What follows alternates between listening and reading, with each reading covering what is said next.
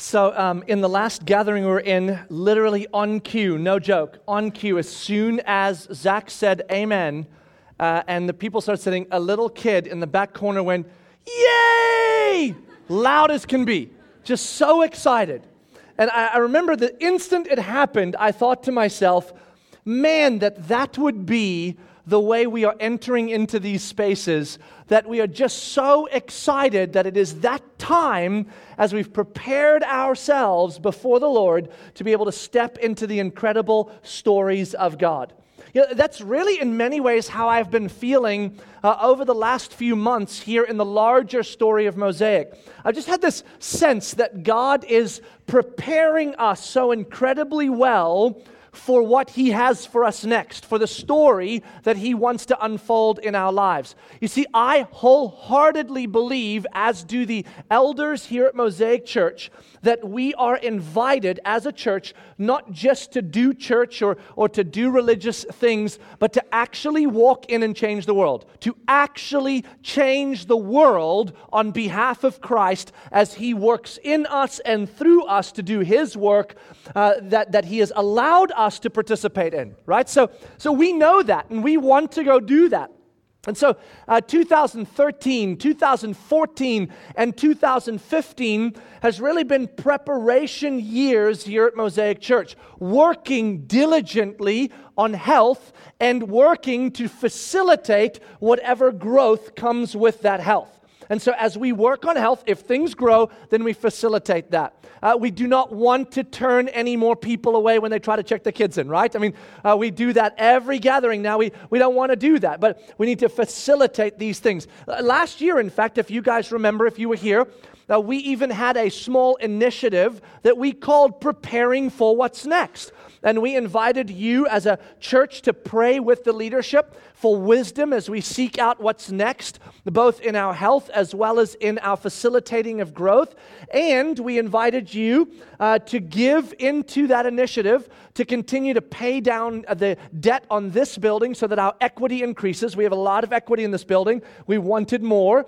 Uh, and to be able to prepare the way for us to do the research we needed to do in our community to see what the options were out there. I want you to, guys to know, even in that initiative, these all these little pieces that we've been throwing into the into the mix to prepare for what's coming have gone incredibly well. We've been so encouraged even by that initiative and what it brought to the table, allowing us to add equity to this building, allowing us to do the research we've needed to do in our region to see what facilities could be available for us to continue to figure out can we expand on this property? Can, do, we, do we move somewhere else? What does it look like? What do campuses look like? We've done a lot of work on that. We've come up with a lot of awesome stuff. We're waiting on the last few pieces from the city of Winter Garden on some property in Winter Garden we're looking at to step into. We figured out we can't expand on this property because they won't allow for it. And so we, we've been able to work through that. So you're participating in the preparation periods, both with prayer and with generosity, has helped us prepare for what's next. And, and I feel like that's the entire season we're in. I mean, we're in the book of Acts for crying out loud. I did not sit eight years ago when God said, start in Genesis chapter 1, verse 1, and go, oh, I got a plan. We could strategically make it to the book of Acts right in 2014, and that way it could be really preparing the church. I just traveled where I was told. And here we are in the book of Acts. And what is the book of Acts?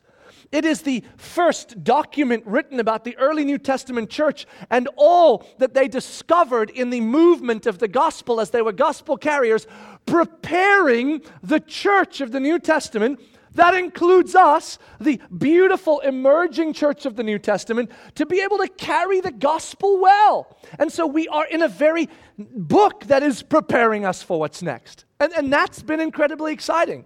As we've been traveling through the book of Acts, what have we discovered, right? We've, we've watched the gospel expand from Jerusalem. Jesus, when he ascended, told his disciples, I am going to make you my witnesses, my carriers of the gospel in Jerusalem, Judea, and Samaria, and the ends of the earth. And we have watched that reality unfold as the gospel moved from Jerusalem, as the Spirit of God came in power, and Jesus said, I'm going to give you my Spirit, I'm going to give you my kingdom, I'm going to give you my mission, and you're going to go. We watched it spill out of Jerusalem into Judea and Samaria, and then into the literally the ends of the earth as it's spilling out now. We've been traveling with Paul uh, throughout the known world.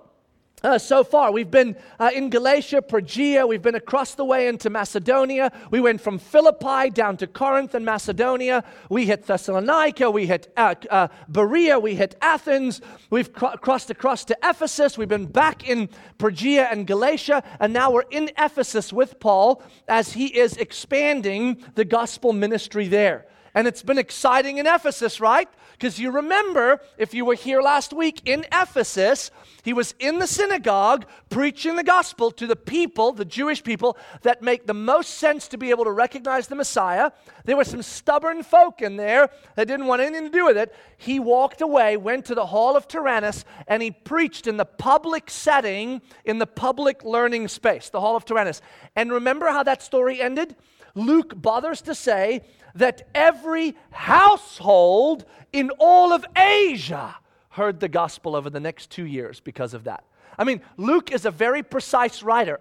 He wouldn't have said every household unless he meant every resident, every household. They all heard it. And so we look at that and go, how is that possible that out of these two years in Ephesus, this extraordinary movement of the gospel happened? That's a great question. Well, Luke bothers, by the power of the Holy Spirit, to actually give us some clues about that. So, we just heard this big picture. Over the next two years, this happened. Now, Luke is going to call us into the story of those two years and show us a couple of things that happened during those two years that are going to go, You want to know how all of Asia heard about the gospel? Let's take a look at what God was doing. It was wild and crazy. So grab your Bibles, turn with me to the book of Acts. We're going to go to chapter 19. If you're using one of the Bibles we provide, we are still on page 603. Welcome to 2015. If we ever move from 603, I will let you know. But for now, we're here we are, okay? Page 603. Uh, Acts chapter 19, verse 11, if you're using a smart device or brought one of your own Bibles. Acts chapter 19, verse 11. Okay, now verse 10, remember, here's what it said. This continued for two years. What is this? The preaching of the gospel in the hall of Tyrannus? So that all, all the residents of Asia heard the word of the Lord, both Jews and Greeks. What a move of God. And then it says this And God was doing extraordinary miracles by the hands of Paul. So we start the next sentence setting a pace for what was happening in Ephesus during this time. And Luke bothers to hear, use some interesting wording here. He goes, God was doing something in Ephesus, and it was extraordinary, right? Luke uses this word because extraordinary means out of the ordinary, it means completely different than usual. Was it extraordinary that miracles were occurring during this time? No.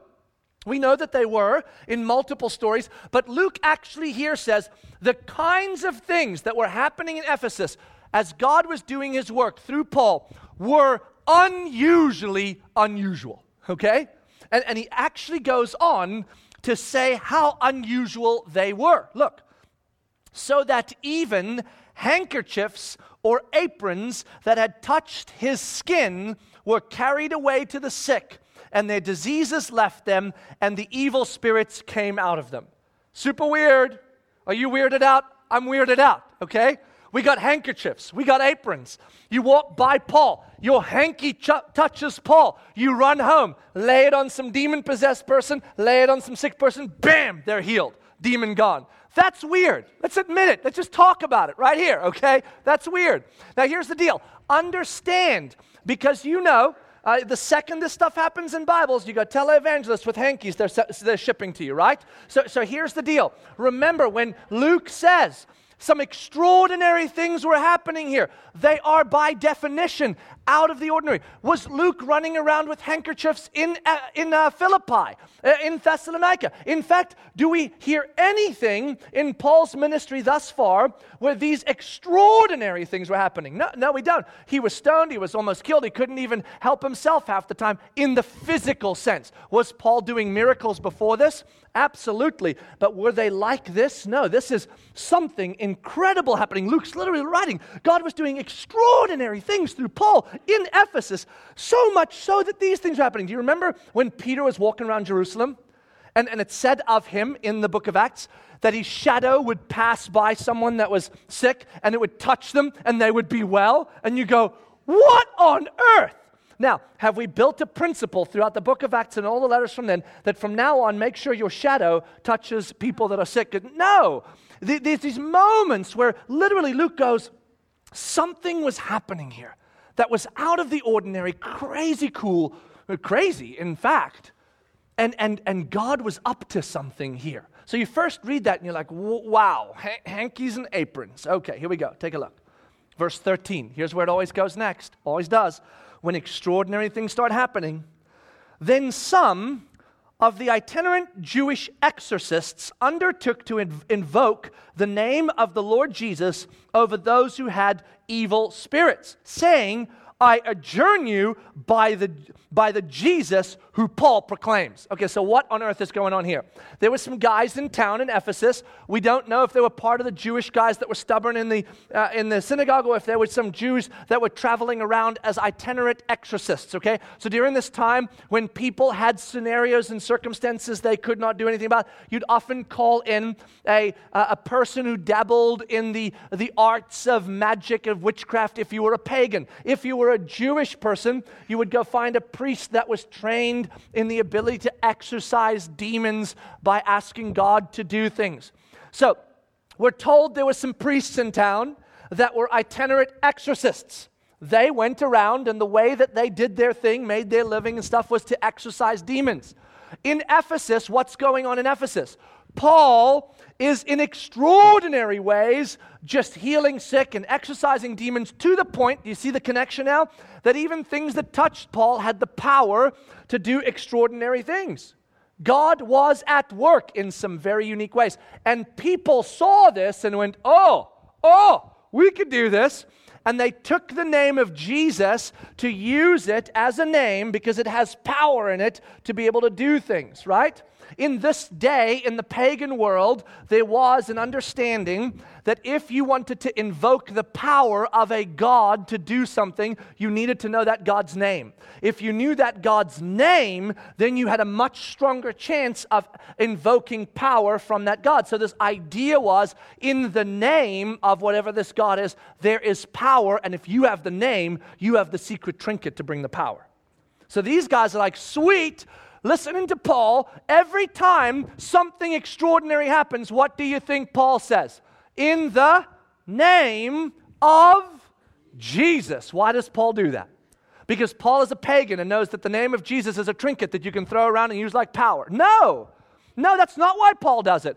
Paul does it because anything Paul does, he brings glory to God. That's what we ought to do. So it's not that Paul is using the name of Jesus like a tool or a trinket to do powerful things. It's that whenever powerful things happen because he belongs to Jesus and Jesus is working through him, he immediately makes sure everybody knows this ain't in the name of Paul, this is in the name of Jesus. It's Jesus doing the work, not me. Don't get confused, right?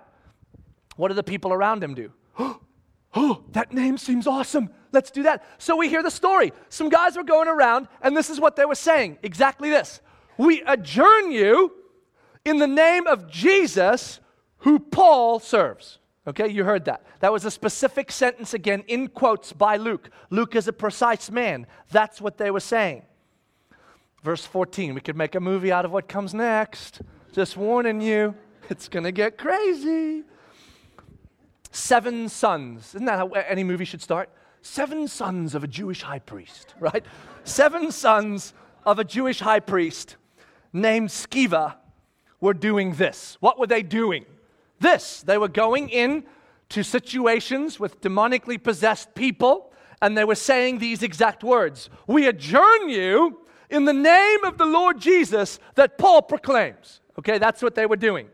And here's what went down, okay?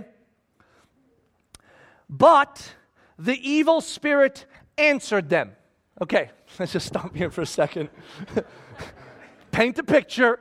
We're in a little house. These houses were little, they were not big. Little house, okay? There's a guy in the house. He's possessed by a demon. He's wild and crazy. People call the itinerant Jewish priests. there's a guy in the house. He's crazy. They go, Don't worry. We got this. And seven priests, seven go into the house. One guy, seven priests. They're in the little house. They surround the guy. What do they have with them this time they didn't have last time? I adjourn you in the name of Jesus that Paul proclaims. Ooh, it's going to be awesome. This is going to be sweet. Except this time, as they do that and say that, it says, But the evil spirit answered them. So when the sentence has the word but in it and the evil spirit answered you, that's not a good combination. Okay? You never want that sentence after you've just gone, Leave in the name of Jesus that Paul proclaims. Okay? But the evil spirit answered them. What on earth did the evil spirit say? I can't wait. I'm, I'm sorry. This I find hilarious. It's coming. Here it goes. I'm going to laugh. Okay, here it goes. Jesus, I know, the evil spirit says. Remember, they just went, in Jesus' name, that Paul proclaims, get out.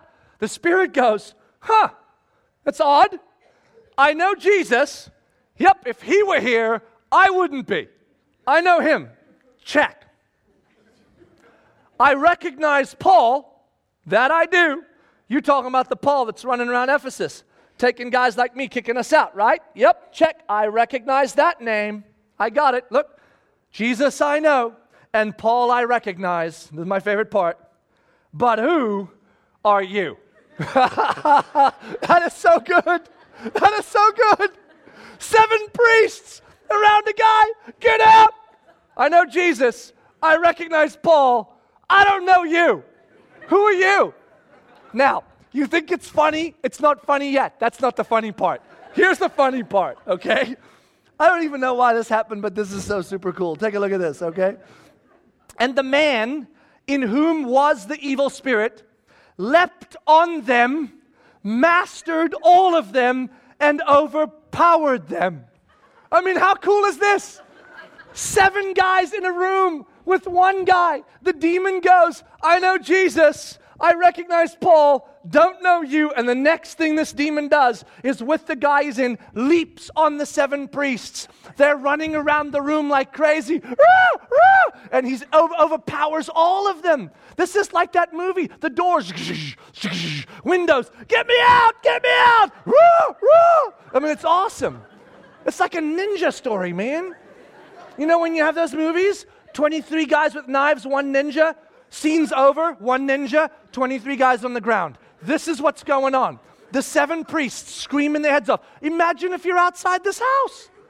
They go in, because you know, somebody called them, right? Hello, there's a demon in the house. They go in, they start hearing screaming. I think it's going well. Then they go, oh, those are different voices. I think seven of them. Ah, get me out, get me out. Guy overpowers them. No, no, it gets worse. Look at this. Eventually, I suppose the demon opened the door and it says this so that they fled out of the house, wait for it, naked and wounded. this is not emotionally wounded, folks. This is naked and wounded. So if you're outside the house, right?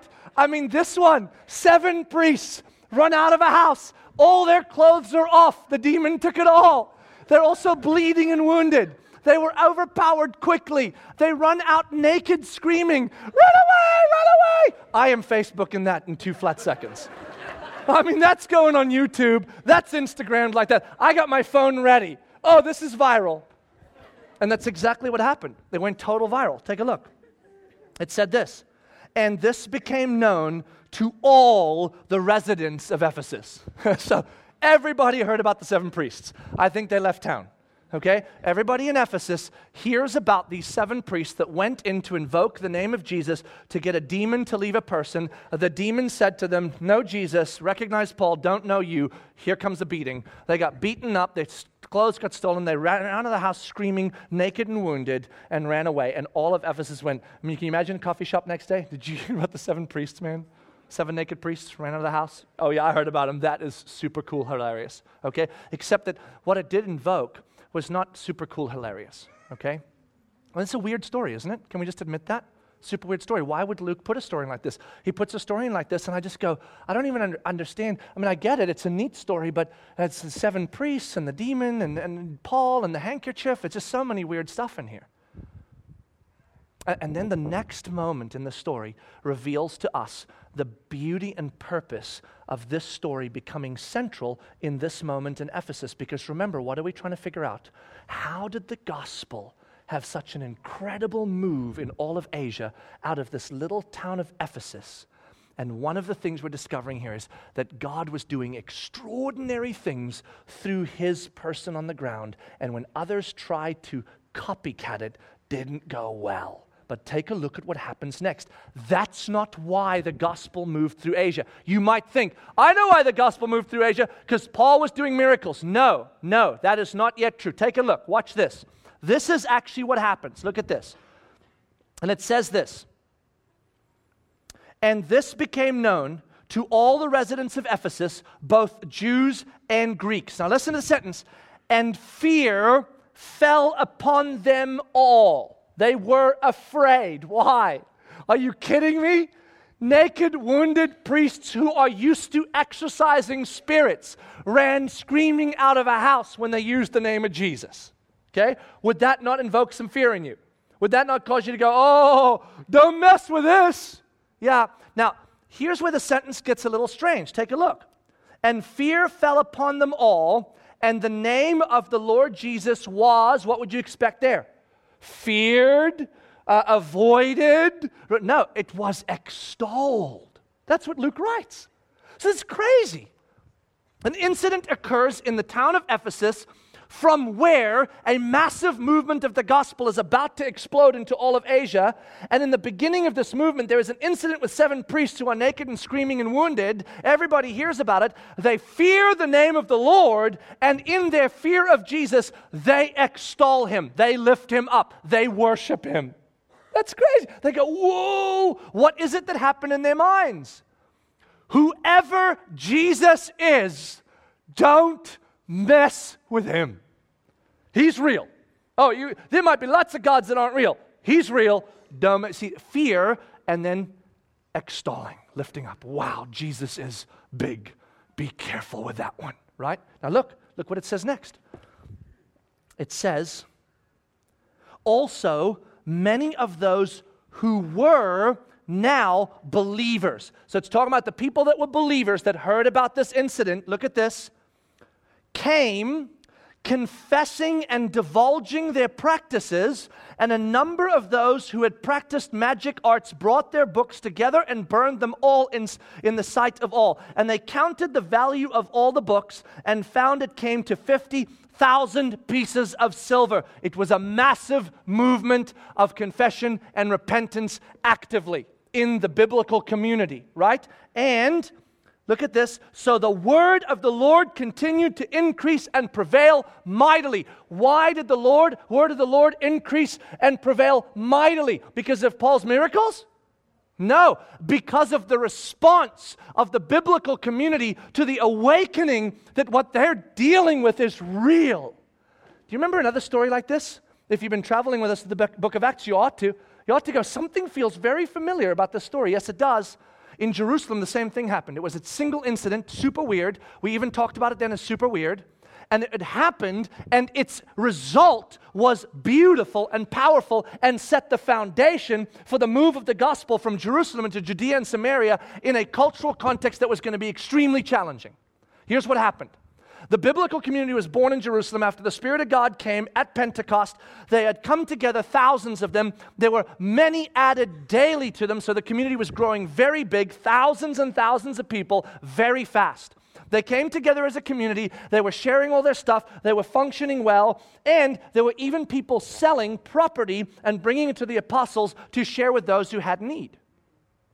And some people in a community like that could quickly begin to say, This is a new emerging community that is going to be one powerful force to be part of. I want in and I want to matter in this community. I want to be special. You don't come to the community for the sake of being part of the story of God. You come because the community can be advantageous to you, as can the gospel. And so a guy named Ananias came along he sold a bunch of property and he brought it to the apostles. Now, he didn't sell all his property, he just sold some. Probably enough that he could bring significance to the apostles, but not enough that it cost him too much, right? So, we know in the world we live in, this is just truth, folks. It happens in the church as well. It shouldn't, but it does. If you want to be significant in a space in our cultural context, what can you do? One of the ways you can be significant is write big checks, right? You're able to bring big resources to the table, move and shake things, then people go, Oh, you special, right? And you start getting treated differently. We shouldn't do that in the church, but it still does happen. And so you could imagine if I could bring resources to the table to this community and show myself special, then they will honor me and I can play into this. The other thing Ananias had figured is if you're going to bring it, you know what gets celebrated in this community? People that really sacrifice. So here's what he does he lies to the apostles. He says, I sold everything, all of it. I have nothing left. It's all yours. Whoa, Ananias is incredible. Look at how much he brought, and look, he sold it all. Except that the Spirit of God says to the apostles, he's lying. So the apostles go, You sure you sold it all? I mean, all of it? I mean, if you didn't, it's okay. This is still a great deal. You don't have to sell it all. There was no like, you got to sell it all or don't bring it. No, no, no, no, it's all of it and God strikes him dead. He dies for lying. I remember thinking when I read that, preparing for that message, all my kids are dead. All of them. I'm dead. My wife's dead. My kids are dead. My wife not. She never lies. I'm not even kidding. But other than my wife, everybody else, you're all dead. Okay? So here's the deal. I walked in and I'm like, oh my gosh, if God's going to kill people that lie, that's a problem. Why would he kill Ananias? I mean, that's crazy. No, it gets worse. Remember, Ananias gets dragged off and buried. His wife comes a few hours later. The apostles are like, hey, she comes, she says, Ananias sold all his land. Did he bring you the money yet? He did. He sold it all? Are you sure? Did you guys have a cup of coffee about that? Uh huh. No, it's all good. God kills her too. And remember what it said there? As weird as that moment was, and you know the world goes, you see, God's an angry God and he just wipes people. No, no, no, no, no, no, no, no. Do you remember what happened there?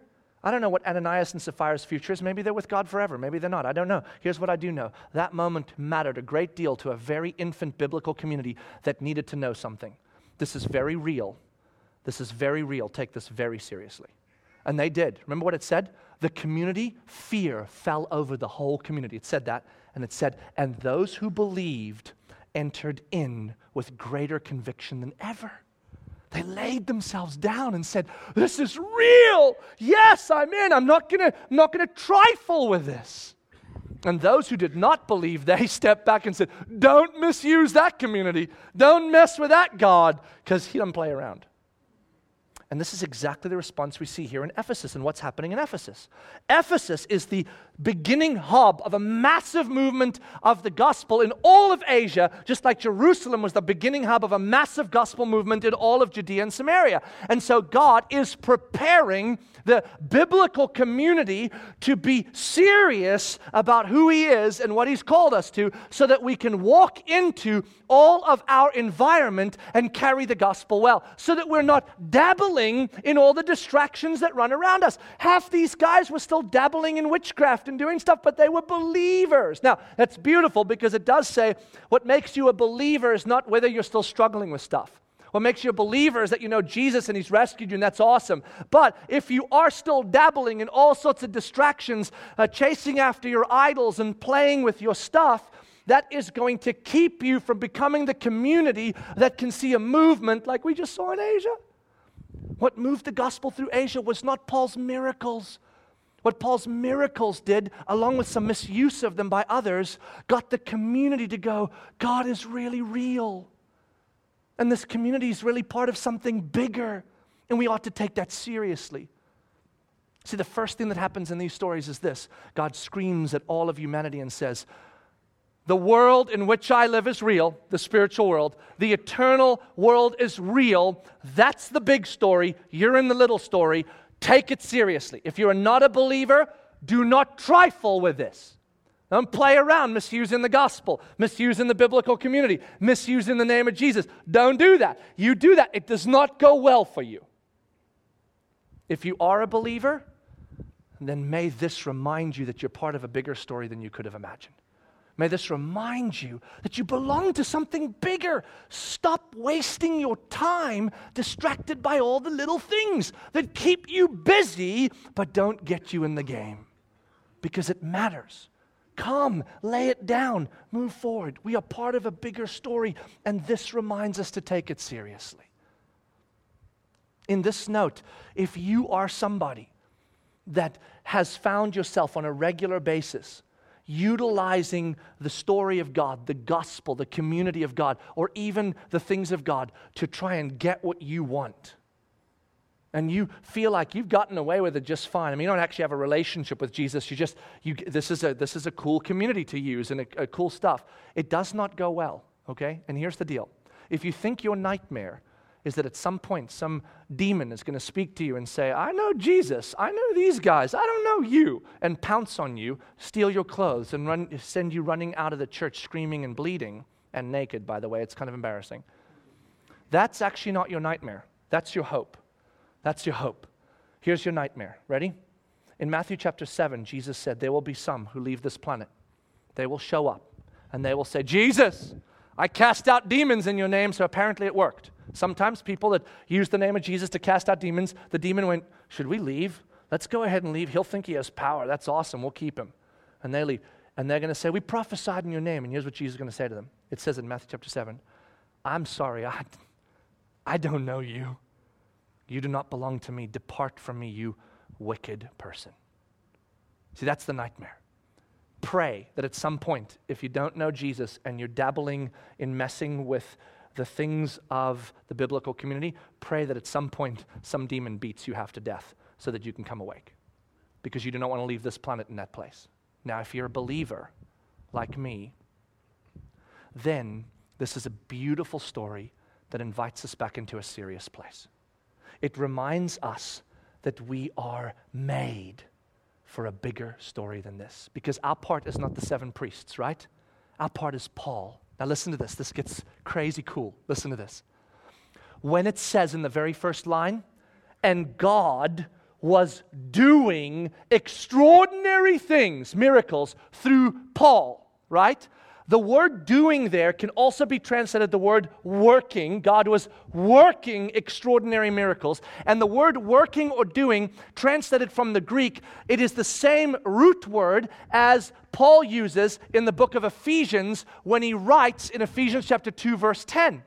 In Ephesians chapter 2, verse 10, he writes these words after a paragraph of describing the grace in which we have been saved by God's wonderful and great love. He says this, verse 10 We are therefore his workmanship. The word poiema, the word we get the root word for, for poem. We are God's poem, God's work, God's art, God's display to the world, right? We are God's workmanship, created in Christ Jesus for good works that he has prepared in advance for us to do. That's Ephesians chapter 2 verse 10. The word poiema there for workmanship, it is the same root word he uses here for God was working great miracles for them. So what is through Paul? What does that mean? Here's what God is saying. Paul, who knows me, I made him for the work I'm going to do through him to expand redemption to a dying world. That's his purpose. And when I work through him, it's going to be epic and awesome. If you don't know me and you try to use me as a trinket, you're going to get pounced on. It's going to go badly. See, our confidence is that we were rescued by Christ's great work of redemption for big, wondrous things. And so when we go out into the world, our call in the story is not beware, don't play with the name of Jesus. Our call in the story is don't be distracted by the dailiness that constantly comes at you and keeps you from remembering you are made for a giant story in the spiritual places where you can impact eternity. Or you can just wake up every morning and try to get through the day. Which is it you want? Jesus still loves you either way. You still get to have eternity with him either way because your rescue is not up to your work. He rescued you, but since you're rescued, where do you want to live? You see, I get it. I live in the dailiness too, just like you.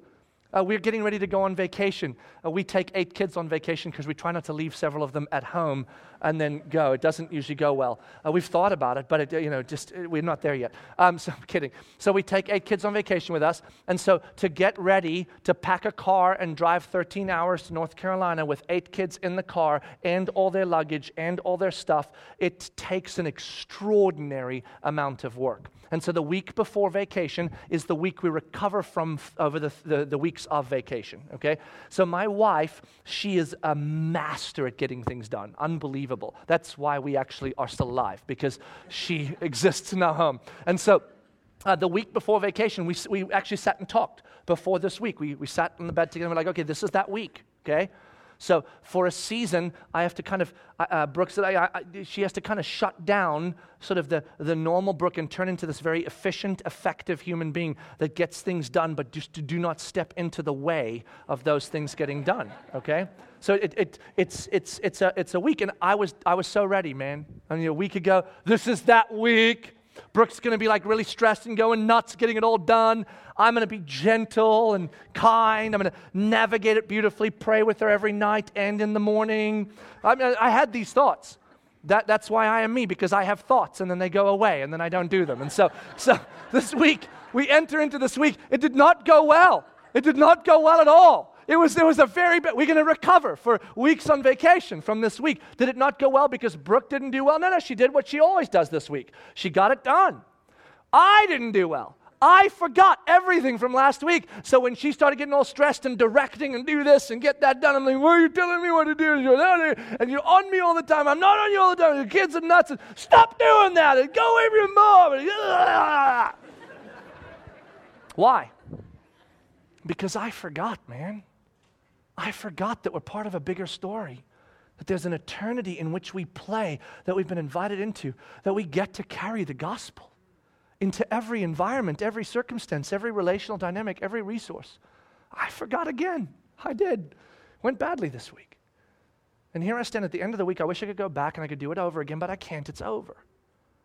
See, you and I forget you go to work, you got deadlines, and they, and they got to get done. You, you, you don't have work right now, and you got to get a job, so you're on it, on it, on it. It's, it's on you. You've got kids, you got to get them ready for stuff. It's already almost school, and we're not even halfway through the summer, and you're getting school uniforms, and what of this, and what teacher they're going to have, and you're on that, and you've got your neighbors that you haven't talked to for a while, and you're trying to be like good to them, but you know, you're busy, and you're running around to five soccer games, and you got stuff going, the, the bills, they got to be paid too. Shoot, forgot about the bills, and now the water's cut off, and you got to go call, and I'm sorry about that, got and and that's all go. And then you go to bed, and then you wake up the next morning, and it starts over again. And you, somewhere deep in you, like, I, I think I'm supposed to be devoted to Jesus, but I'm not because I don't even know who the heck Jesus is anymore because I'm just, right? And don't say, no, that's not me. That's all of us. This is the lives we live. And this story comes along and it shouts at us, whispers to our hearts. Oh, you were made for so much more than that. See, you are my workmanship. And when I do my work in and through you, oh, miracles happen. Miracles. Big things.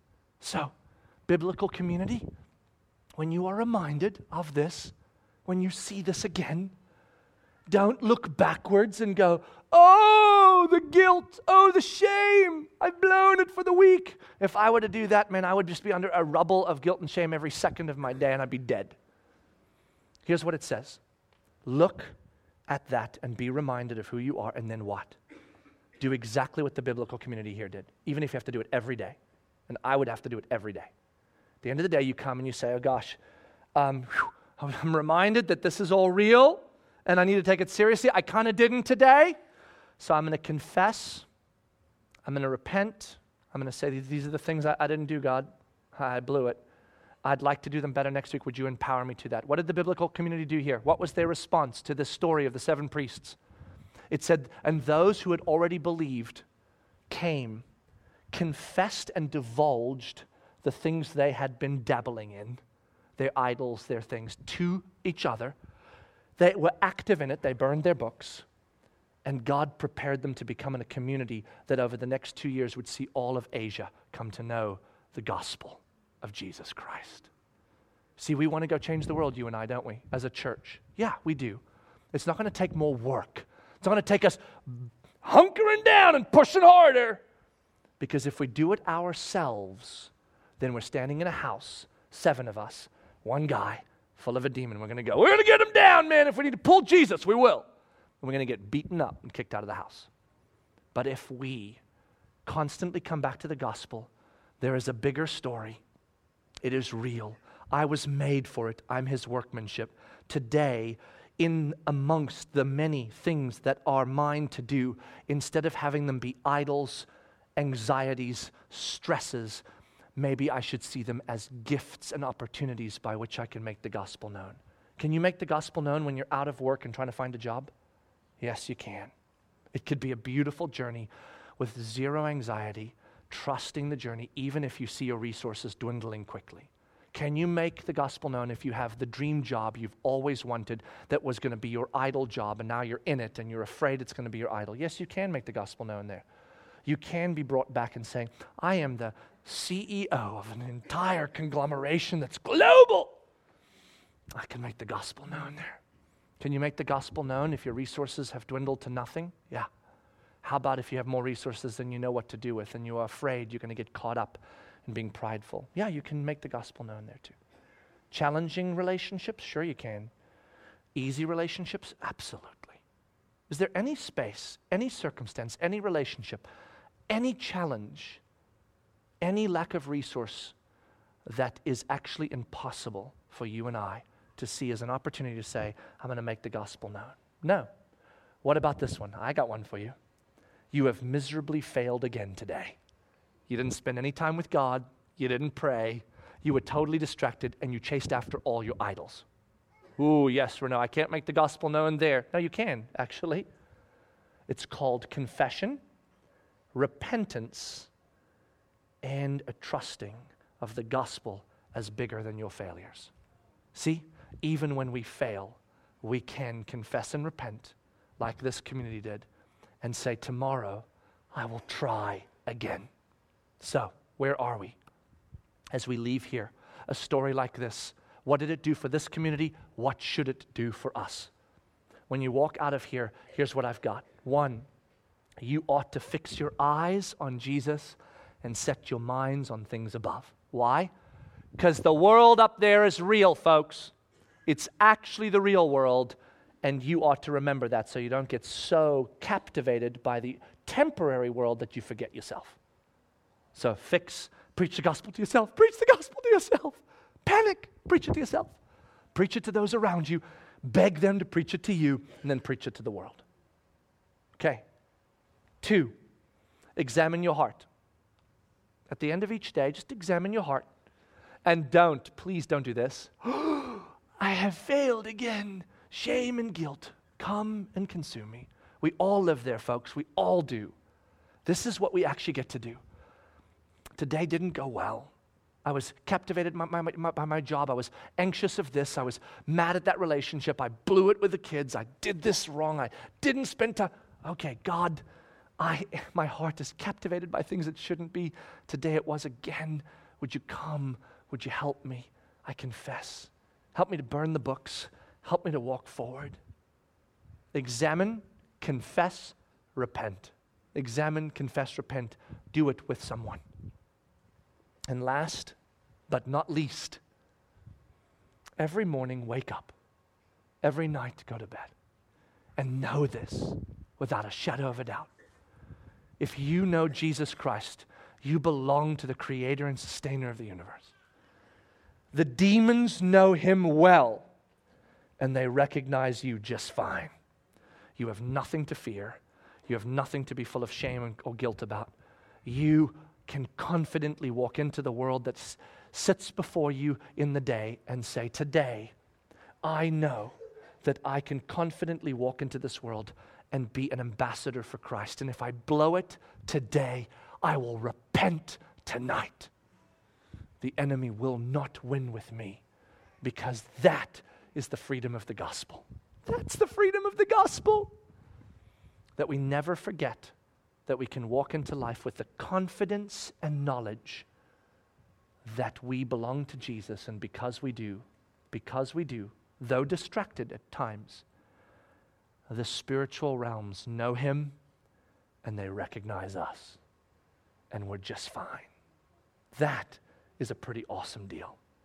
You are God's workmanship, created in Christ Jesus for good works that have been prepared in advance for you to do. He has prepared you well. Go, church, confidently in Christ and go find those good works and go do them and tell everyone it is in the name of Jesus that I do these things. Let's pray.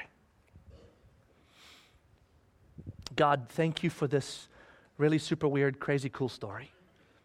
May we remember the seven priests as they run naked and afraid out of their house screaming, so that we would remember that the world that you've told us exists, and the world you've rescued us into, and the world you've restored our created purpose for, and the world that we are destined to arrive in in the future is real, it's here, and we get to live expanding your kingdom on this planet.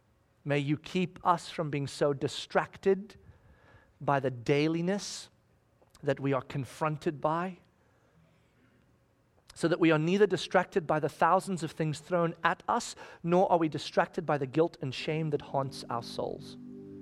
But instead, that we would constantly come back and say, I get to confess, I get to repent, I get to be confident and focused and fixed again, and I get to step forward in Christ. Help us to forget what is behind and press on toward what is ahead.